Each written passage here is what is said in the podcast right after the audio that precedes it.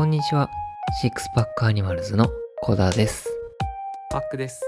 小田って誰ですか？ワタカリーの弟のではなくてワタカリーです。ワタカリーかい。実は今回から名義を変更することにしたんですよ、ワタカリーは、あくまでもカレー専門のアカウントなんで、こっちでいろいろやっていきたいなと思いますんで、よろしくお願いします。それでは小田さん、今日からよろしくお願いいたします。お願いします。でですね、最近ちょっと思ってることがあって。はいはい。コロナで、在宅ワークしばらく続けてて、それが徐々に解除になりつつあるじゃないですか。はい。で、解除になって思ったんですけど、もう外出て仕事するのってほんまに考えることが多すぎてしんどいなって思って。いや本当ですよ。在宅中に比べてやっぱり外に出るといろんな情報が入ってきて、しかもあれもやらないといけない、これもやらないといけないって、もうなかなか脳の処理が追いつかないことがあるんですよね。すごい疲れますよ最近。ですよね。で、そんな疲れた頭の脳の使い方っていうほどじゃないんですけど、それを解決するのに僕が最近勉強しているマインドフルネスっていうのが役立つんじゃないかなと思って、今回はその紹介をさせていただきたいなと思ってるんですよ。瞑想に近いものですよね。そうですね。で、今回の内容では表層的な部分のご紹介と、あと具体的な、少し取り組み方っていうのも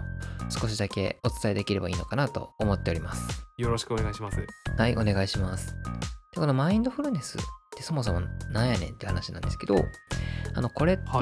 アメリカのマサチューセッツ工科大学、有名なとこあるじゃないですか。あっこのジョン・カバットジン博士っていう博士によって主に広められた手法ではなく、実は考え方なんですよね。ほうほうほう。で、バクさんもさっき瞑想っていうワードを出してましたけど、よく聞く言葉として、マインドフルネス瞑想っていう言葉があると思うんですよ。それで、マインドフルネスイコール瞑想って思っている方が結構いるんですよね。この言葉ってその手法、一つの手法を伝える上では非常に有用なんですけど、これだけしか知らないとよりマインドフルネスの本質的な部分が見えにくくなってしまうのかなっていうふうに思うんです。で、そもそもマインドフルネスっていうのは何なのかっていうとですね、これは認識が正しくできている状態を指す言葉なんですよね。もっと言うと、今この瞬間に皆さんが向き合っているものに対しての認識、つまり注意をちゃんと向けられている状態っていうのがマインドフルネスになるんです。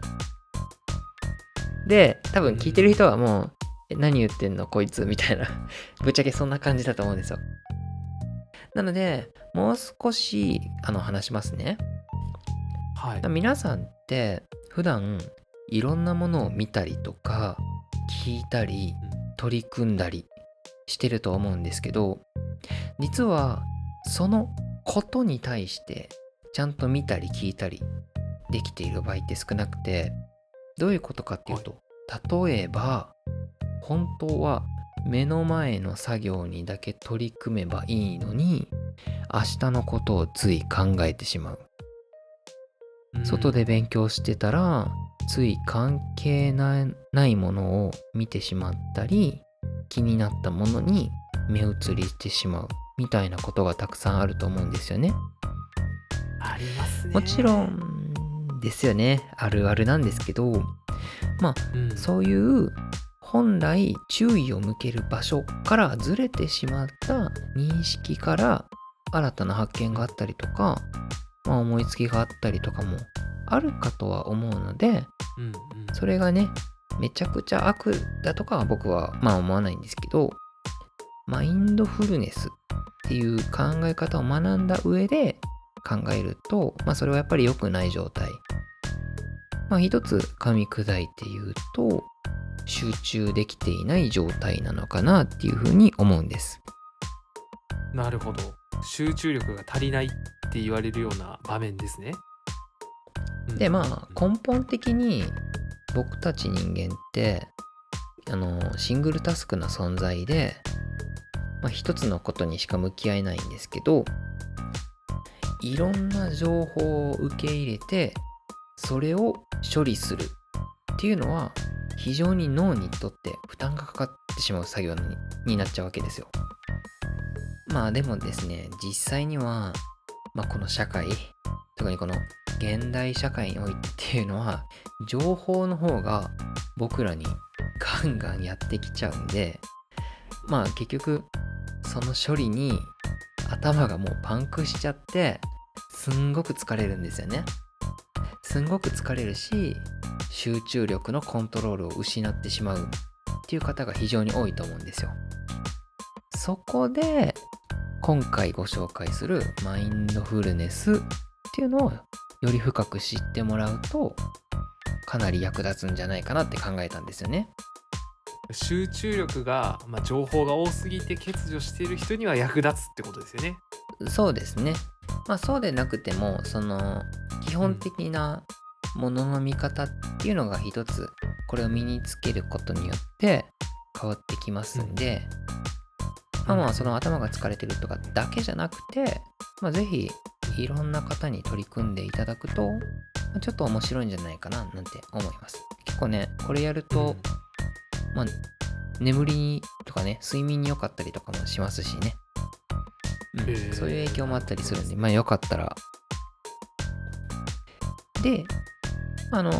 え方を知るだけじゃ実際にはなかなかその実践っていうかね、実際にやってもらうっていうところにはつながらないんで、具体的になんですけど、その飛び込んできてしまう他の情報に対してどう対処をしたらいいかっていうのについてお話ししますね。ズバリ言いますけど、これは考えないことなんです。考えないこと、考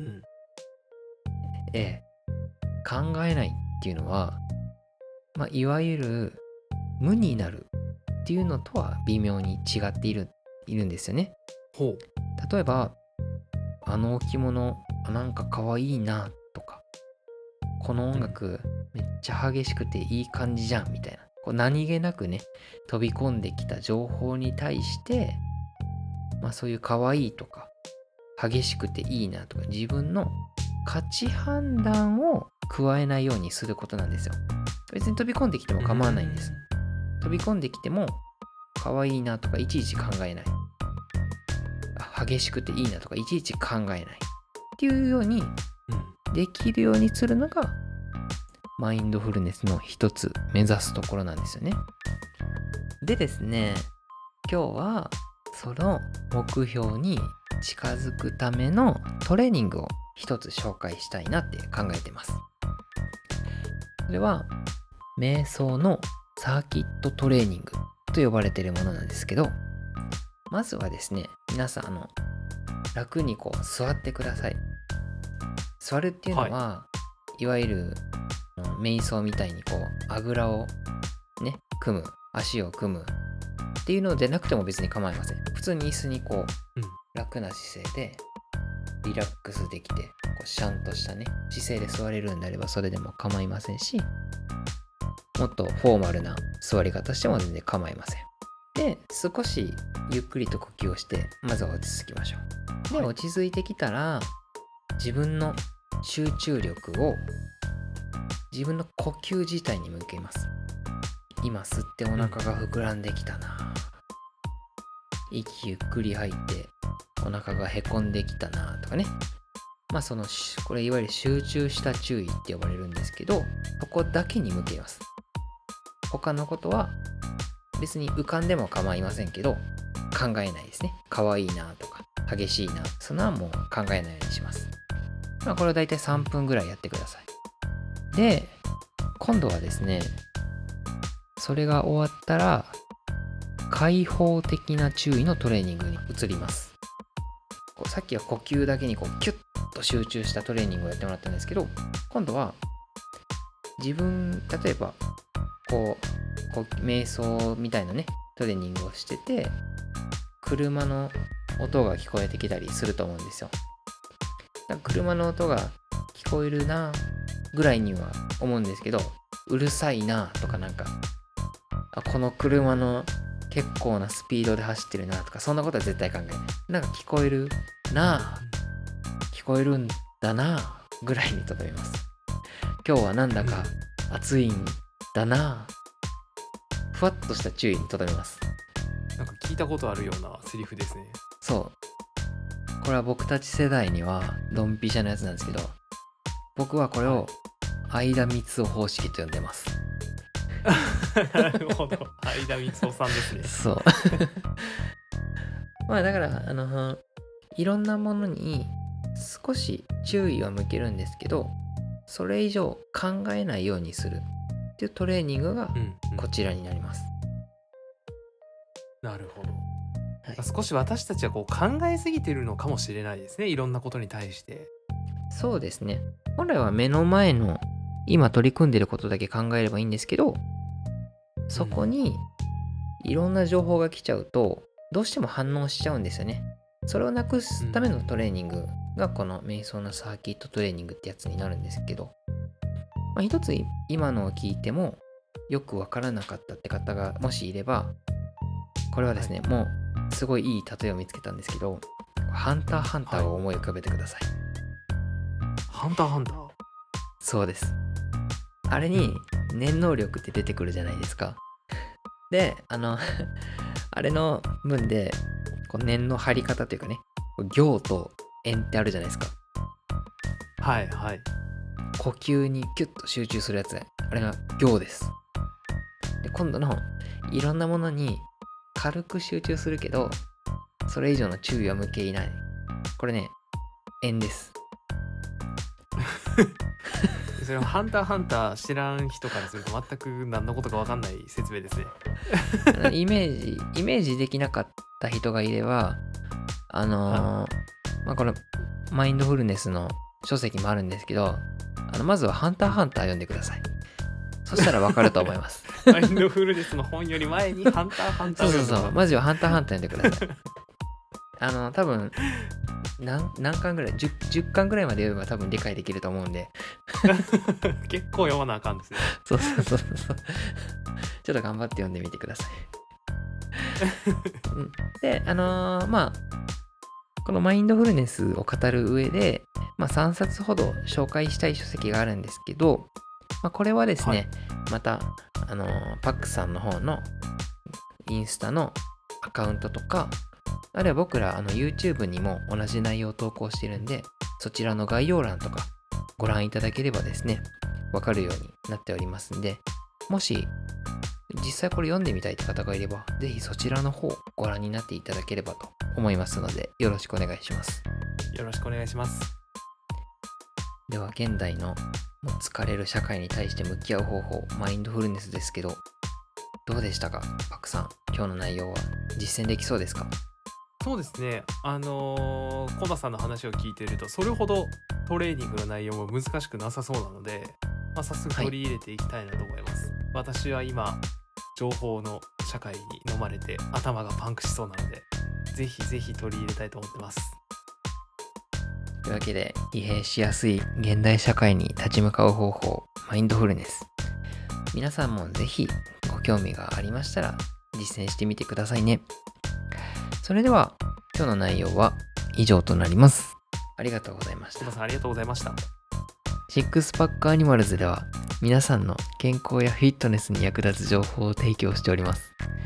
ご質問やこういう話をしてほしいといったご野望がございましたら、インスタグラムのシックスパックアニマルズのアカウントまでぜひぜひ DM、コメントなどお待ちしておりますので、よろしくお願いします。それでは小田とパックでした。バイ。